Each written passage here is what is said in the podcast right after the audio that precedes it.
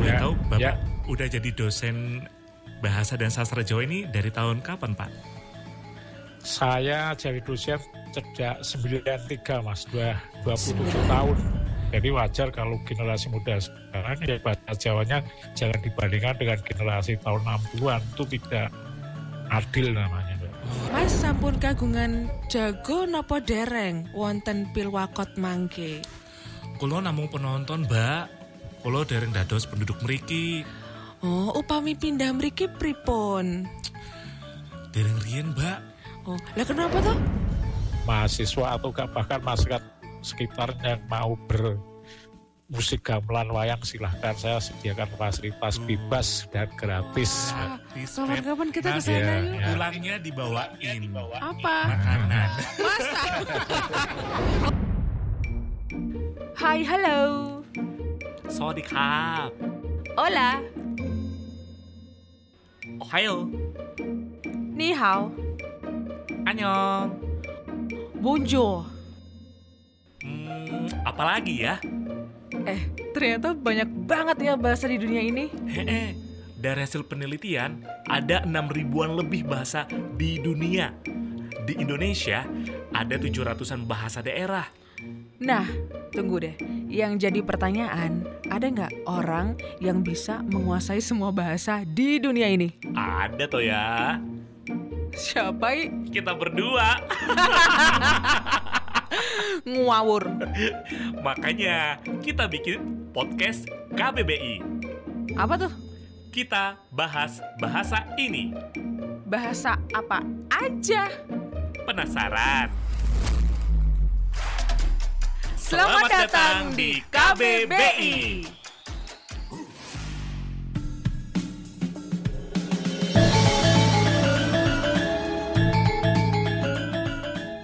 Selamat datang di KBBI. Kita bahas bahasa ini. Bahasa hari ini yang akan kita bahas adalah bahasa yang dari kemarin banyak yang menantang Request. saya, request ya. Oke. Karena saya aslinya Kalimantan, saya tuh ditantang. Ot, kamu kan udah lama di Jawa. Sebenarnya bisa bahasa Jawa apa enggak toh? Nah, Bisa. Wes, tak Bisa. Soalnya "Aku kan- iso bahasa Jawa. ayahnya dia kan orang Jawa ya. Siapa? Ayahmu. Bukan, bapakku tuh Kalimantan semua. Salah. Enggak ada. Bapakmu Kalimantan semua, bapakmu banyak dong. Enggak maksudnya bapakku satu dong. Dia bilang bapaknya Kalimantan semua. Banyak Maksudnya ya. bapak sama mama aku itu Oh, Kalimantan, Kalimantan. semua, Oh, orang tapi Melayu suka, semua. Tapi suka Jawa. suka kebudayaan suka Jawa juga. kebudayaan Jawa. Karena di sana kan Oh. banyak transmigran Jawa. Terus Bener. bapak saya waktu jadi kepala sekolah tuh guru-gurunya tuh waktu itu kan kalau guru-guru tuh, tuh kan kalau tes Iya, PNS kan dari, Dari Jawa, mana-mana, Jawa dari sentris Jawa, kan. uh-uh. Baru di apa namanya ditugaskan di berbagai belahan Indonesia gitu loh. Iya benar benar benar benar makanya eh bisa juga gitu bahasa Jawa ya. Gitu. Nah, apalagi bahasa Jawa ini emang salah satu bahasa daerah yang paling banyak penuturnya, gak hanya di Indonesia tapi di dunia, Feb. Betul Ya sekali. kan? Bayangkan dituturkan di Indonesia, Belanda, Malaysia, Suriname, dan banyak negara-negara dengan diaspora Jawa lainnya, ya Hmm. kan? Kan itu dulu eh, almarhum Didi Kempot suka ke diundang ke Suriname kan. Iya, benar banget. Karena emang eh, di sana bahasa Jawanya tuh lancar. Orang kayak dewe iki ngene iki. Nah. Ora iso bahasa Jawa. Tapi aku dulu pengalaman ya, karena di, Oh, di. Kalimantan itu banyak banget kan transmigran juga kan. Banyak, banyak. Dan eh, kalau misalnya lagi ke pasar itu ada yang jualan sayur itu kan ini apa namanya pada jualan juga. Itu yang jualan pakai pada ini pakai bahasa Jawa gitu kan. Dulu tuh nggak mudeng apa yang sering diomongin gitu. Tapi sekarang kalau ke sana jualan aku ngerti apa yang mereka sampaikan. Oh. nah dan kali ini ya di hari ini Mm-mm. di episode ini kita akan ngomongin tentang bahasa Jawa sebelum nanti kita akan ngomongin bahasa Jawa apa apa Bahasa Jawa macam-macam tuh. Iya kan? Bahasa Jawa ada bahasa Jawa Semarangan ada. Semarangan, terus Solo, Surabayana Surabayanan, Jogja atau mungkin ngapak itu. ngapak Itu kan termasuk bahasa Jawa ya. Yes, betul sekali. Dan untuk itu kita undang hari ini dosen bahasa dan sastra Jawa UNES, Coba namanya siapa? Pak Widodo. Pak Widodo. ini juga dalang. Oh dalang. pegiat tradisi kebudayaan Jawa. Widih keren banget. Eh, Saya kenal anaknya. anaknya, kenal anaknya dan kemudian Pak Saya waktu- Widodo yang diminta untuk ke sini. Benar. Jadi Eh, ceritanya waktu itu main ke rumah Uh-uh, gitu terus? kan, main ke rumahnya. Terus saya kaget. Rumah itu banyak kayak ini loh, kayak wayang-wayang itu Oh, loh. ternyata terus gamelan-gamelan, terus diceritain sama teman aku gitu kan. Bapak aku kan pegiat kebudayaan Jawa dan dosen bahasa dan sastra Jawa di UNES. Tunggu tunggu tunggu. Saya mau pesen dulu sama Pak Widodo sebelumnya ya. Pak Widodo, nanti jangan emosi kalau ngajarin saya. ya. Coba, Coba, kita coba, sapa coba kita dulu. sapa dulu. Selamat pagi. Selamat pagi Mas Odi, sehat walafiat. Sehat. Sehat. Eh, Pak Widodo di sini berdua. Saya disapa dong Pak Widodo. Ini ada Mbak Feby. Ya, selamat pagi Mbak Dewi, Mas Mbak Sehat Pak. walafiat ya. Oke, oke, Iya, makasih. Pak, Pak, Feby ya Pak ya, Feby. Happy ya. Mbak Dewi ya. Kamu harusnya kalau mau telepon tuh kasih tahu dulu dong. Oh, Udah. dua orang. Udah aku kasih tahu. Pak Widodo apa kabar Bapak? Sehat? Gimana? Sehat Pak? Ya, alhamdulillah sehat Mbak Alfiat Mbak Dewi. Oh iya. Oke. Bapak ini masih ngajar online atau gimana sama mahasiswanya Pak? Kebetulan mulai bulan Maret itu sudah mengajarnya dari rumah di Ah. kantor. Lama banget ya. Lama Ya, posisi di rumah dari rumah ini. Oh, oke. Dan yang lewat online. lewat online. Online. Susah nggak Pak Hmm. ngajar online gitu Pak? Ya kendalanya karena tidak semua mahasiswa itu domisilinya di kota. Kadang-kadang persoalannya adalah jaringan. Oh iya Jaringan. benar. Oh iya benar ya. Aduh. Oke, Pak. Dan yang kedua Nah, waktu yang dibutuhkan kan tidak sebaik dengan ketika kita luring atau tatap muka karena daring itu kan hanya 10 menit, 15 menit Iya, sehingga kadang-kadang penguasaan materinya tidak bisa tersampaikan Bagus. gitu Oh ya. iya benar-benar. Oke. Pak Widodo, Pak, kalau boleh Ya, tahu, Bapak ya. udah jadi dosen bahasa dan sastra Jawa ini dari tahun kapan, Pak? Saya jadi dosen sejak 93 mas, dua, 27 Sembilan. tahun. 27 93. Kamu tahun. waktu itu 93. Saya masih main pasir. Saya SD. rumah. Iya, 93. Oh, Pak Widodo berarti lama ya. Dan Lama ya. eh, apa sih Pak yang bikin eh, Bapak tuh mencintai bahasa Jawa gitu? Mhm. Dan kebetulan saya dibesarkan dalam lingkungan Jawa yang akrab dengan budaya Jawa juga. Setelah Hmm. maka saya sebenarnya background saya itu kan dulu IPA matematika, Mbak. Loh, loh. IPA matematika dan kebetulan mohon maaf ini bukan sombong ketika ujian NEM itu matematika saya nilainya sembilan setengah. Wow. Kayak nilai Karena- saya Pak. Dan karena saya mencintai bahasa Jawa maka kuliah saya mengambil sastra daerah di UNS. Oh, kenapa nggak dua-duanya diambil Pak? Pinter semua gitu. Iya, Pak. Hingga akhirnya sampai keterusan Iya kan? sekarang jadi dosen Eh, bahasa tunggu, tunggu. Jawa ya, Pak Eh, ya. Pak, tadi anaknya namanya siapa? Ya, Anaknya temanmu itu? Namanya Ayum. Ayum Pak. Jujur ya Pak, Mbak Ayum itu bisa bahasa Jawa nggak anaknya? Di lingkungan keluarga saya itu masih bahasa Jawa masih, Masih. interaksi Saya pas main ya. ke rumah ya, Heeh. ponakannya aja pakai bahasa Jawa halus. Oh. saya. Saya takut main ke rumah Pak Widodo. Pak, Pak, tapi Ponakan itu baru 2 tahun ya, atau sekarang udah berapa tuh ngomongnya pakai pakai bahasa, Bahasa Jawa. Jawa. Oh gitu.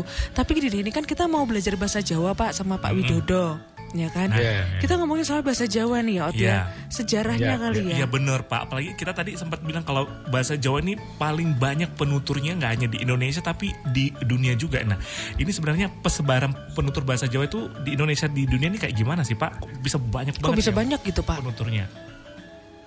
Jadi begini ada beberapa faktor Mas Mbak Hmm. Febi karena satu jumlah suku Jawa itu kan kalau di Indonesia ya 60% Indonesia itu adalah dihuni oleh orang Jawa. Hmm. Itu secara Hmm. otomatis eh, menjadi penutur Jawa. Mhm. Kemudian yang kedua adalah mobilitas atau penyebaran seperti Mas Odi tadi saya katakan bahwa dari Sabang sampai Merauke itu hampir suku Jawa ada. Mhm. Iya. Baik itu karena transmigrasi, Mhm. kerja atau eh, mencari penghidupan. Mhm.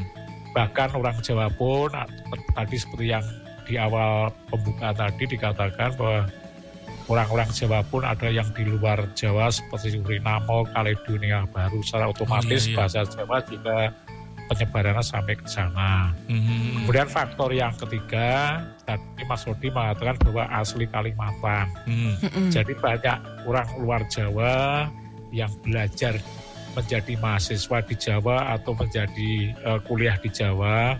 Mhm. Secara otomatis ketika dia berada di Jawa mau tidak mau juga akan mempelajari bahasa Jawa Iya, termasuk budayanya. Iya, benar, benar, Oh, benar, gitu. benar. Pak, Ya, oh dia aja kan orang Ya. Kalimantan, dia belajar bahasa Jawa ya Pak. Ya. Nah, ini kalau masalah saya nih solusinya gimana nih Pak? Saya tuh orang Jawa tapi nggak bisa bahasa Jawa Nah, Pak. itu Pak, gimana Pak? Jadi Bapak, begini marah ya, kalau Pak.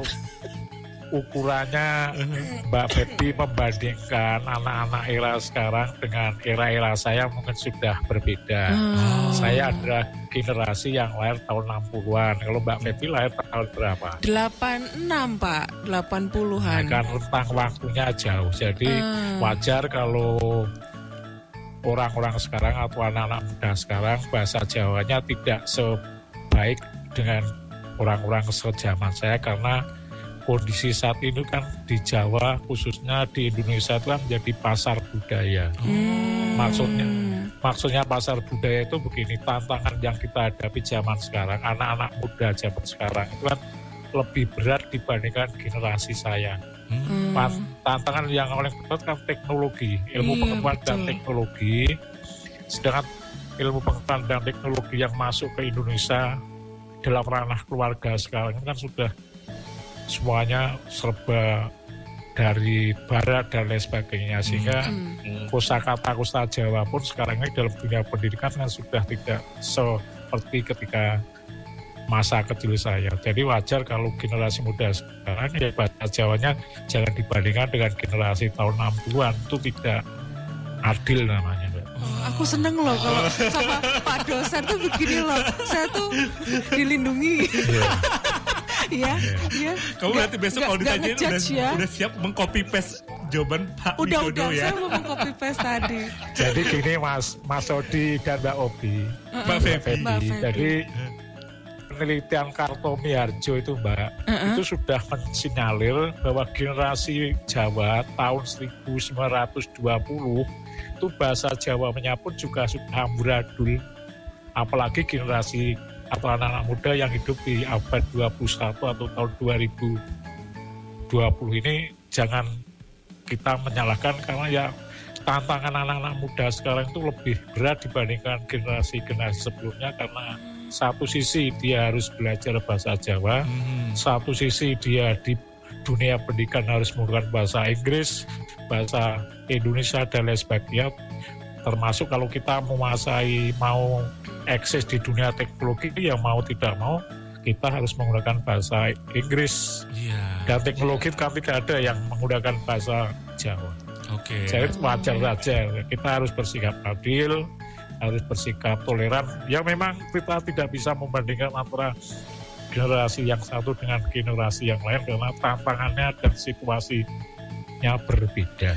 Oke, Oke. nah ini Pak Wit, kalau misalnya kita lihat kan Ya. ini pemetaan-pemetaan di bahasa Jawa ini kan tiap daerah ada ada misalnya Dialeknya. dialeknya kan Semarangan, ada Solo, Ya. Jogja, Surabaya. Surabaya. Nah, ini atas dasar apa nih pemetaan dialeknya seperti ini nih? Jadi kalau kita bicara dialek itu sebenarnya ada yang tiga unsur dialek mas. Yang pertama adalah dialektologi. Dialektologi itu ditentukan oleh wilayah geografis. Jadi penentuan dialek geografis itu berda- kalau sekarang itu berdasarkan batas wilayah pemerintahan. Jadi umumnya Hmm. Kabupaten Semarang itu wilayah batasnya di mana saja. Lah kalau masuk dalam wilayah batas eh, administrasi itu dinamakan dialektologi. Hmm. Jadi umpamanya sama-sama kita berdomisili di kota Madya Semarang dan di Kabupaten Semarang itu punya dialek yang berbeda itu karena hanya ditentukan oleh wilayah administrasi. Hmm. Kemudian yang kedua ada yang namanya sosiodialek. Sosiodialek itu berdasarkan status sosial atau profesi yang kita sandang. Jadi sama-sama kita sebagai orang yang hidup di kota Madya Semarang karena profesi yang satu dengan yang lain itu berbeda kadang-kadang kosakata yang digunakan juga berbeda umpamanya Mas Odi, Mbak Feby dengan saya itu kan profesinya berbeda maka Hmm. kosakata yang digunakan pun juga berbeda Hmm. kemudian yang ketiga ada yang namanya kronolog Mbak. Mas kronolog itu Kronolog. adalah berbeda dialek dalam kurun waktu tertentu. Jadi kronolog itu nanti upahnya pemakaian bahasa Jawa era Majapahit itu berbeda dengan bahasa Jawa yang dipakai era eh, Demak umpamanya itu namanya kro- kronolog itu karena kurun waktu yang berbeda. Maka kalau kita bicara kronolog itu bahasa Jawa itu ada yang namanya bahasa Jawa kuna. Oh. Ya, bahasa Jawa kuna itu dipakai pada era Majapahit. Iya, iya. heeh. Nah, kemudian yang kedua adalah bahasa Jawa Tengah. Bahasa Hmm. Jawa Tengah itu dipakai era Majapahit terakhir sampai awal kerajaan Demak. Oke. Kemu- Hmm. Kemudian yang ketiga era bahasa Jawa Baru itu dialek bahasa Jawa kuna, bahasa Jawa Tengahan, Hmm. bahasa Jawa itu baru karena kurun waktu yang berbeda. Hmm. Itu namanya kronolog. Kronolog. Oke. Nah, jadi kalau kita bicara ada dialek Banyumas, ada dialek Semarang itu sebenarnya orientasinya hanya berdasarkan karena wilayah administrasi tadi dinamakan dialektologi. Dialektologi. Dialektologi. Iya, Oke. ya. Oke. Terus kalau Nah. untuk Ya. tingkatannya nih ya Feb ya. Nih ya Feb ya. Ya. Itu ada ngoko, madya, kromo. Nah itu gimana tuh cara membedakannya tuh Pak dan cara Menempatkan, menempatkan kosakata iya gitu. apalagi saya kan kadang bingung ini ini halus apa enggak gitu Heeh. kan Ya, iya, iya. Jadi gini mas, jadi penentuan dialek yang apa uh, undo usuk kalau dalam istilah Oh, bahasa iya, iya. itu Heeh. sumbernya undo usuk itu tingkatan-tingkatan aru hierarki itu sebenarnya sumbernya adalah dari sebuah buku yang namanya Warna Boso, Warna Bahasa. oh warna Nah, buku Warna Bahasa itu ditulis oleh Patmo Susastro. Dan Patmo Susastro itu adalah seorang kerabat keraton Surakarta Hadiningrat yang ditulis atau dibuat tahun 1916. Jadi nanti di dalam warna bahasa itu usuknya macam-macam. Ada koko, ada kromo, ada kromo diso, ada kromo. Hmm. Ternyata dalam realitas sekarang ini, undo usuk yang ditulis oleh Patmo Susastro itu sudah tidak fungsional lagi. Artinya Hmm.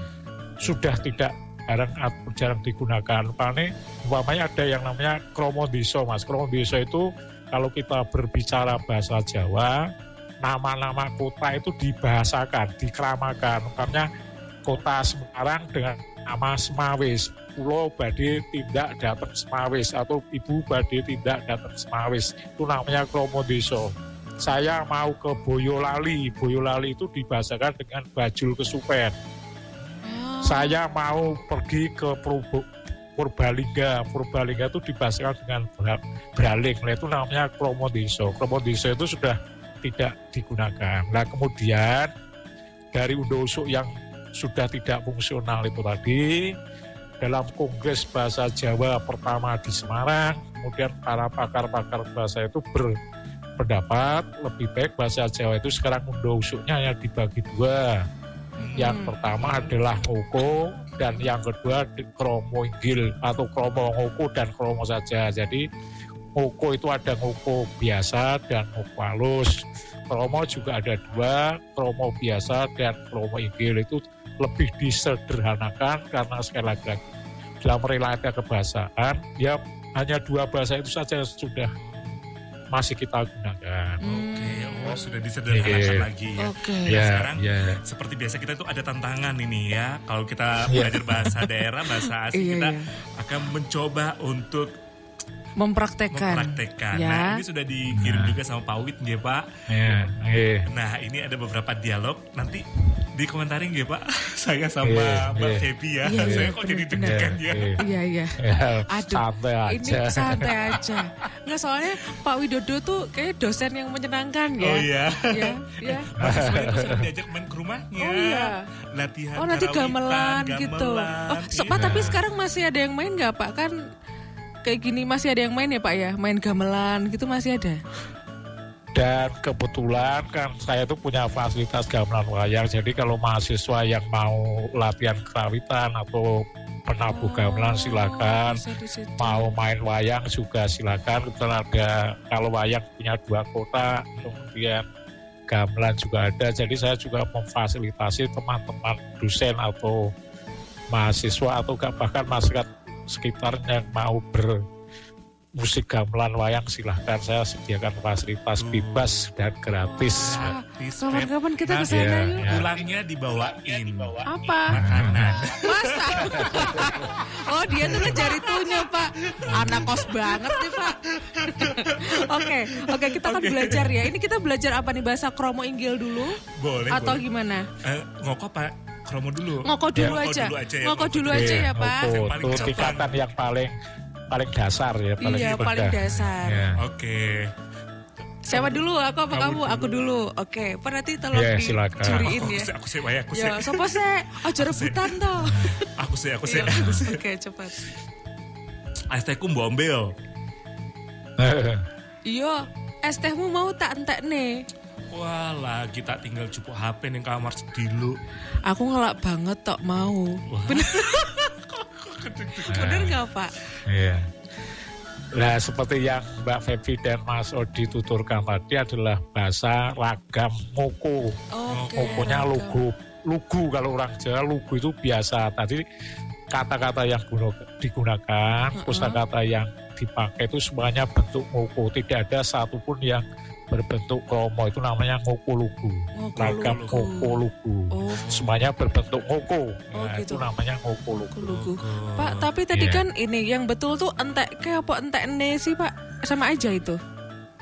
Jadi gini Mbak, masing-masing bahasa itu kadang-kadang kan ada habit, habit, habit itu kebiasaan. Orang Hmm. ada yang mengatakan saya ada, yang- nah itu kan biasa kan juga tadi saya katakan karena dipengaruhi dialek Masing-masing daerah dialektologi gitu ya. tadi, kondisi Oke. daerah. Kadang-kadang di, ini, di Solo itu kan antri. Hmm. Kalau di Semarang, Banaran sekarang itu yang saya temukan dengan Mas Gadis itu antri. Oh iya, Andri, Am- bener-bener bener. Antri menjadi antri itu wajar karena ya lingkungan Oh. geografis itu kan juga mempengaruhi. Kalau Oh, Jogja, iya, iya. IG, IJ, Uh-uh. Solo, IG itu kan wajar karena ya kondisi alam, situasi alam itu kan juga mempengaruhi pelafalan orang-orang yang menggunakan bahasa itu. Oh, Oh, oke iya, oke. iya. Ya, ya, jadi ngerti nih. Ya, tadi kita coba kita Iya. menerjemahkan ya. Tadi Oke. es tehku mbok ombe ya. Tuh. Kamu Nah. minum es tehku ya? Iya. Nah, Iya. Iya, es tehmu mau tak entekne itu. Iya, es tehmu tadi aku habisin. Nah, aku habiskan. Nah, Wah lah kita tinggal cupuk HP neng kamar sedilu. Wah, padahal baru ku tinggal bentar ambil handphone Nah, gitu ya. Terus tadi juga ada. ya. Aku ngelak banget mau. Aku haus banget tadi, Ot, Ah, gitu. Gitu. Pak saya kalau sebagai orang Kalimantan Pak Iso. dialeknya udah benar belum Pak? Bener ya, Pak ya?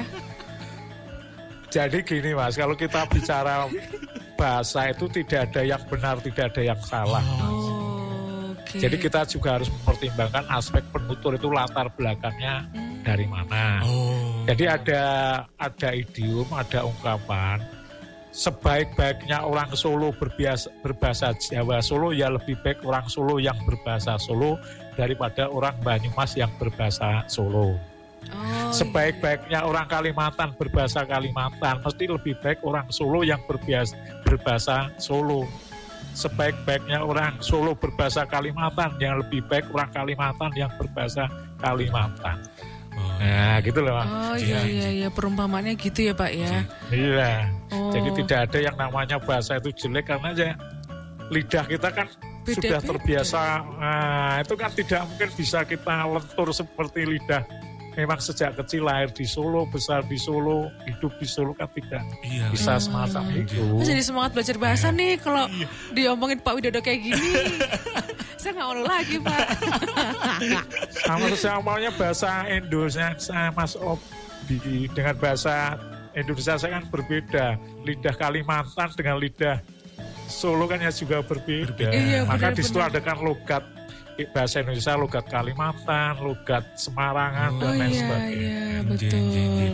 Oke, coba Wah, kita coba ke, kita ke kromo belajar lagi berikutnya ya Pak. kromo ya. Kromo Oke. Inggil. Mbak, sampun nedo dereng. Ini krama. Oh, krama Madio. Iya. Oke. Ah, sampun Nah ini kalau gimana? ya, eh. Gimana Pak? Sampun. ini kalau ah. kita sampun nedo itu adalah artinya kromo madyo. Lah, itu apa tuh Pak? maka Baru di- mau nanya. Nedo itu makan. Oh, maksudnya nedo. eh, Ah. kromo Madio sama kromo Inggil tuh bedanya Itu- apa tuh?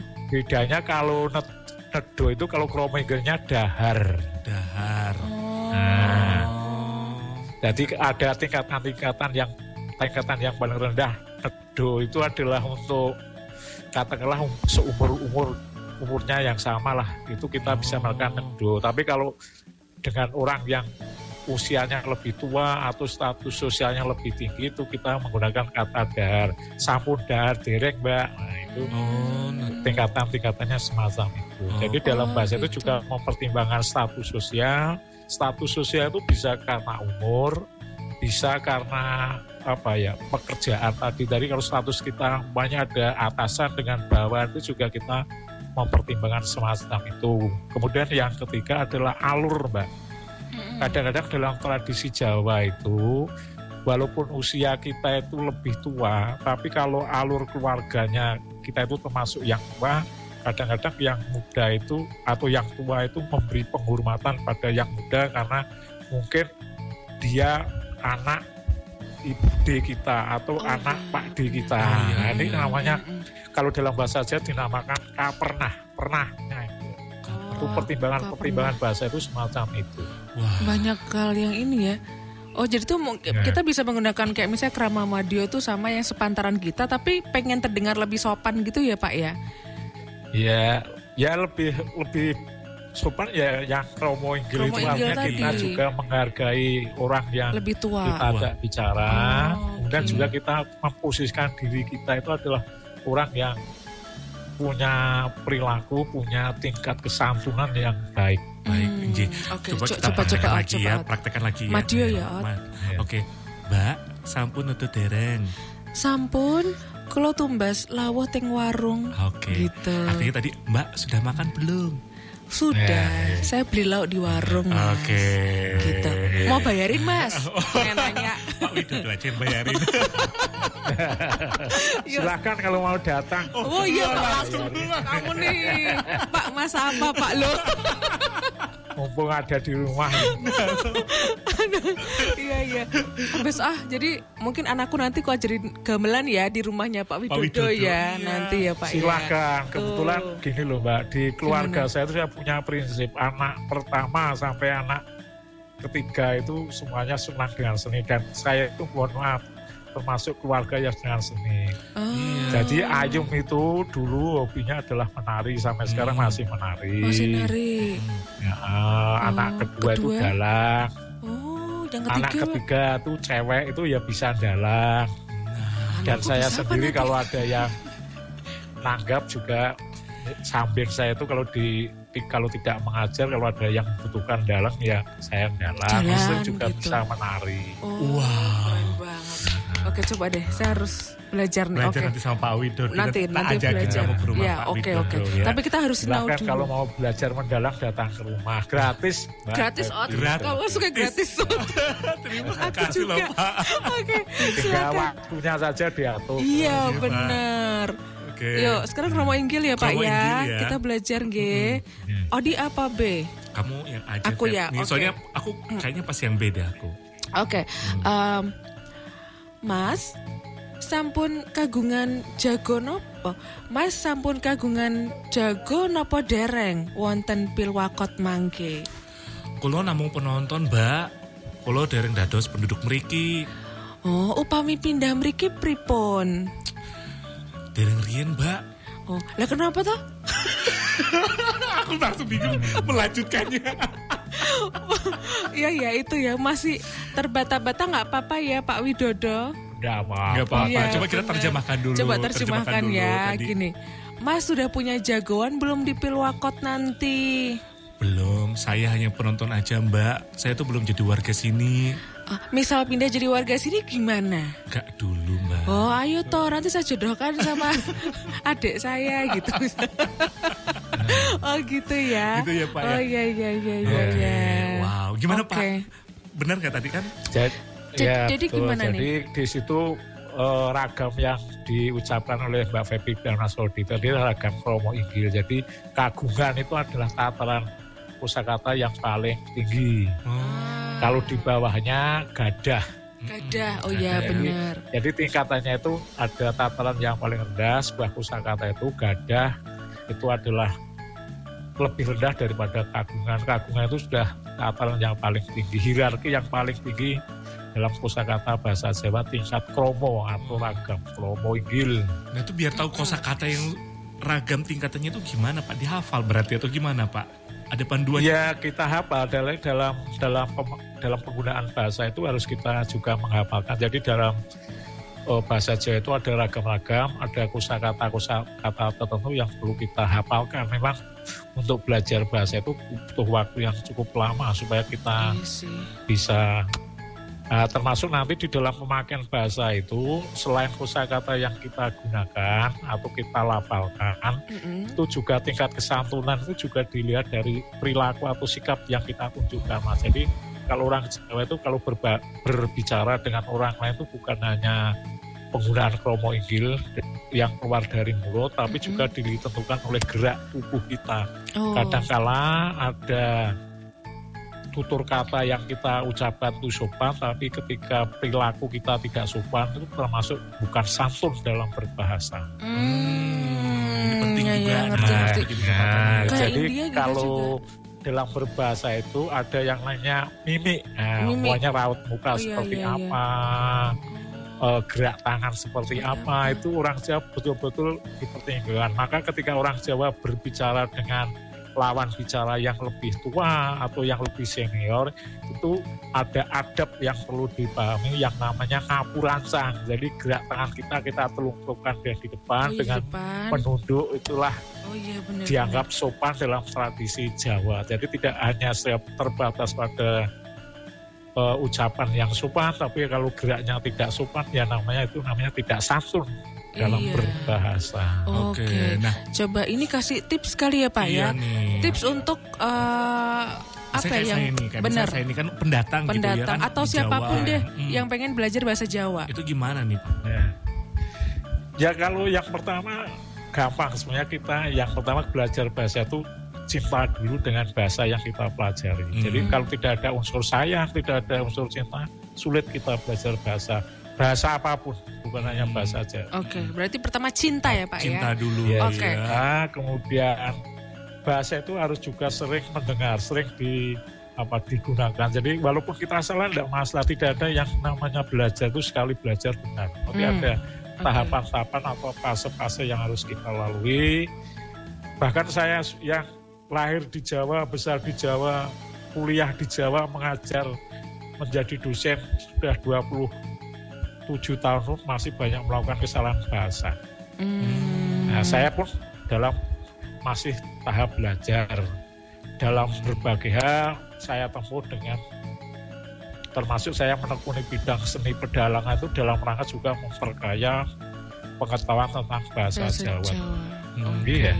Terus eh, tips nih Pak, ini mungkin buat keluarga yang di Jawa gitu loh, biar membiasakan anak-anak dalam berbahasa Jawa di lingkungan keluarga tuh tipsnya apa? Iya, biar terbiasa Ya, juga. nih. Heeh. Ya. Dan memang ada kecenderungan terutama keluarga-keluarga Jawa Mbak, yang itu Hmm. sudah terjadi perubahan yang luar biasa. Jadi Hmm. umpamanya berasal dari kampung halaman, pada di kampung halamannya itu keluarga itu berbahasa Jawa, kemudian keluarga muda Jawa itu pindah kota beralih ke bahasa Jawa. Ada beberapa tip yang perlu saya sampaikan. Yang pertama, kita harus bangga menggunakan bahasa Jawa. Nah, jadi kalau tanpa ada unsur bangga kita berbahasa Jawa, maka bahasa Jawa tidak akan bisa berlangsung hidup keberlangsungan hidupnya. Hmm. Mm-mm. Yang kedua, loyalitas. Kita harus punya loyalitas. Ya, harus punya sikap yang bangga bahwa loyalitas itu diperlukan untuk mempertahankan bahasa Jawa.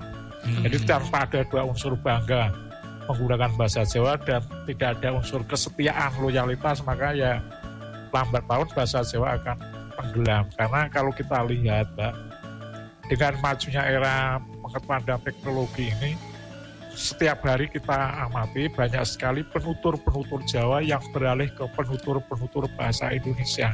Hmm. Dalam mempelajari ilmu pengetahuan, teknologi kan sekarang ini teknologi disampaikan dengan bahasa Indonesia di Iya. dalam dengan bahasa Inggris. Cuma di bangku-bangku sekolah itu kan bahasa Jawa sudah jarang digunakan, Mbak. Mm-mm. Iya iya. Di SD pun sudah bahasa Indonesia. Iya. Hmm. Teknologi pun sudah bahasa Inggris yang kita gunakan. Maka eh, posisi yang paling membuat bahasa bahasa daerah bukan hanya bahasa Jawa saja bahasa bahasa daerah kalah bersaing karena apa? Kalau dalam istilah ilmu pengetahuan dinamakan susupan ilmu pengetahuan teknologi. Di rumah pun kita melihat televisi, melihat apa pun, mendengar apa pun sudah menggunakan bahasa Inggris, bahasa Indonesia, jarang bahasa-bahasa daerah Betul. digunakan dalam kehidupan sehari-hari di ranah keluarga. Maka keluarga keluarga keluarga bukan hanya keluarga Jawa saja. Jadi kalau kita ingin mempertahankan bahasa bahasa daerah, ya keluarga keluarga itu tiap hari berkomunikasi dengan bahasa, Bahasa daerah. daerah. Bahasa daerahnya ya, Oke. bahasa Iya. Iya deh. Iya. Dan ini Iya. mungkin terakhir ya Pak ya. Nih, Eh, kita minta Pak Wid untuk menyampaikan pesan untuk mendengarkan podcast kita. Podcast KBBI pakai bahasa menggunakan bahasa Jawa. Jawa. Dan mungkin nanti ada itu Pak pesan untuk melestarikan bahasa, Bahasa daerah, daerah juga, gitu pakai bahasa ya. Jawa nggih, Pak. Monggo. Monggo, Pak. Tetap rengkuh boso lang budaya Jawa yang kepingin anjayeng bawono. Oh, artinya apa Pak? tetap mempertahankan bahasa Jawa kalau kita kepingin terkenal menjadi Oh. bangsa yang besar. Anjayeng apa tadi Pak? Anjayeng Bawono. Anjayeng. Anjayeng Bawono. itu terkenal. Oh. Di Bawono itu dunia. Aku pengen Oh. Anjayeng. Bawono. Anjayeng. Oh. Anjayeng. Salah lagi. Iya. Terima kasih Pak Pak Widodo dong. Pak. Apa Bilang, nih? Eh, buat warga bahasa jangan dengerin podcast KBBI bersama Odi dan Feby. Coba Pakai Pak. bahasa Jawa Iya. ya Pak. Pakai bahasa Jawa. Coba, coba. Buat warga bahasa jangan lupa dengerin podcast KBBI bersama Odi. Buat podcast Mas Odin dan VPB jangan lupa dengarkan KBBI Buat warga bahasa Pak, warga bahasa jangan lupa Keluarga, Pak. KBBI gitu. Kelu- ya keluar keluarga Warga. bahasa jangan lupa Warga Pak, warga. warga bahasa jangan lupa dengarkan podcast Mbak Mar dan Mbak Odi. Oke. Oke, baiklah. Terima kasih, Terima kasih. Pak Wi. Yes. Pak Widodo. Wi. Ya, sama-sama ilmunya. Odi, Mbak Feby ya. Salam buat keluarga di rumah ya Pak ya. Ih, ya, oke. Matur Ya, nuwun. Matur nuwun. Itu cerita ngomongnya. Pak Widodo. Pak Widodo mengenai eh, tadi ada sejarah bahasa Jawa, terus bagaimana sih kita eh, memperkenalkan bahasa daerah, mungkin nggak cuma Jawa ya, Hmm. tapi bahasa-bahasa daerah di keluarga kita. Iya, dan betul Gitu. kamu juga udah nggak pusing ya Feb ya. Kamu kemarin mikir Oh, oh. aku orang Jawa tapi kok Tapi bahasa kok Jawa aku nggak bisa gini. gitu. Ternyata tadi dijelaskan oleh Pak Widodo kalau ya memang begitu kondisinya. Iya, perkembangan zaman tuh sudah mempengaruhi juga, ya Betul, kan? karena tantangannya dihadapi anak-anak sekarang kan juga banyak gitu Gitu. tadi. Gimana kamu tertarik untuk anakmu diajarin Iya, ya aku tuh pengen anakku tuh dalang? bisa belajar bahasa Jawa biar gak kayak ibunya gitu. Nah, itu dia. bisa Nanti belajar bahasa banyak. Anak-anak sekarang tuh kan kemampuan berbahasanya tuh luar biasa loh. malah- betul sekali. Mereka bisa menguasai banyak bahasa. Nanti- Nggak kayak aku dan Nah. kamu. Banget. Makanya kan kita belajar ya, belajar di KBBI toh. Betul. Nanti Gitu. kalau mau belajar bahasa Jawa nanti bisa tuh ke tempat Pak Widodo tadi tuh emang Boleh, boleh, boleh. dalang ada, gamelan ada, belajar Nari yo iso. Nari istrinya. Oh gitu. Jadi Aku- istrinya Pak Wid itu Aku tuh kangen ini Guru loh. tari juga. Oh, guru tari. Aku tuh Iya. kangen ini loh ngepiak ke sampiur itu loh. Sampir. Eh sampur, sampur, Sampur. sampur, yang teleng teleng tling Nah, gitu loh. nanti diajarin sama Pengen. istrinya Pak Wid sama anaknya. Oke, oke. Anaknya itu teman saya, Mbak Ayu tuh tadi penari juga. Penari juga. Aku dulu penari Jawa, tapi iya. pas SD aja. Nari apa dulu? Nari bondan. Sama nari apa meneh yo? Apa sih itu yang dulu tuh?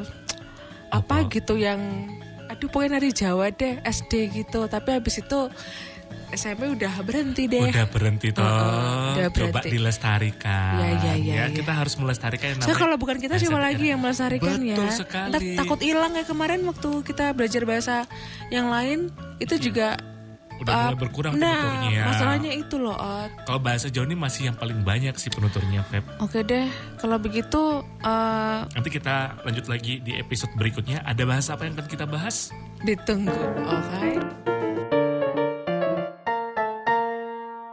Matur nuwun Suksema.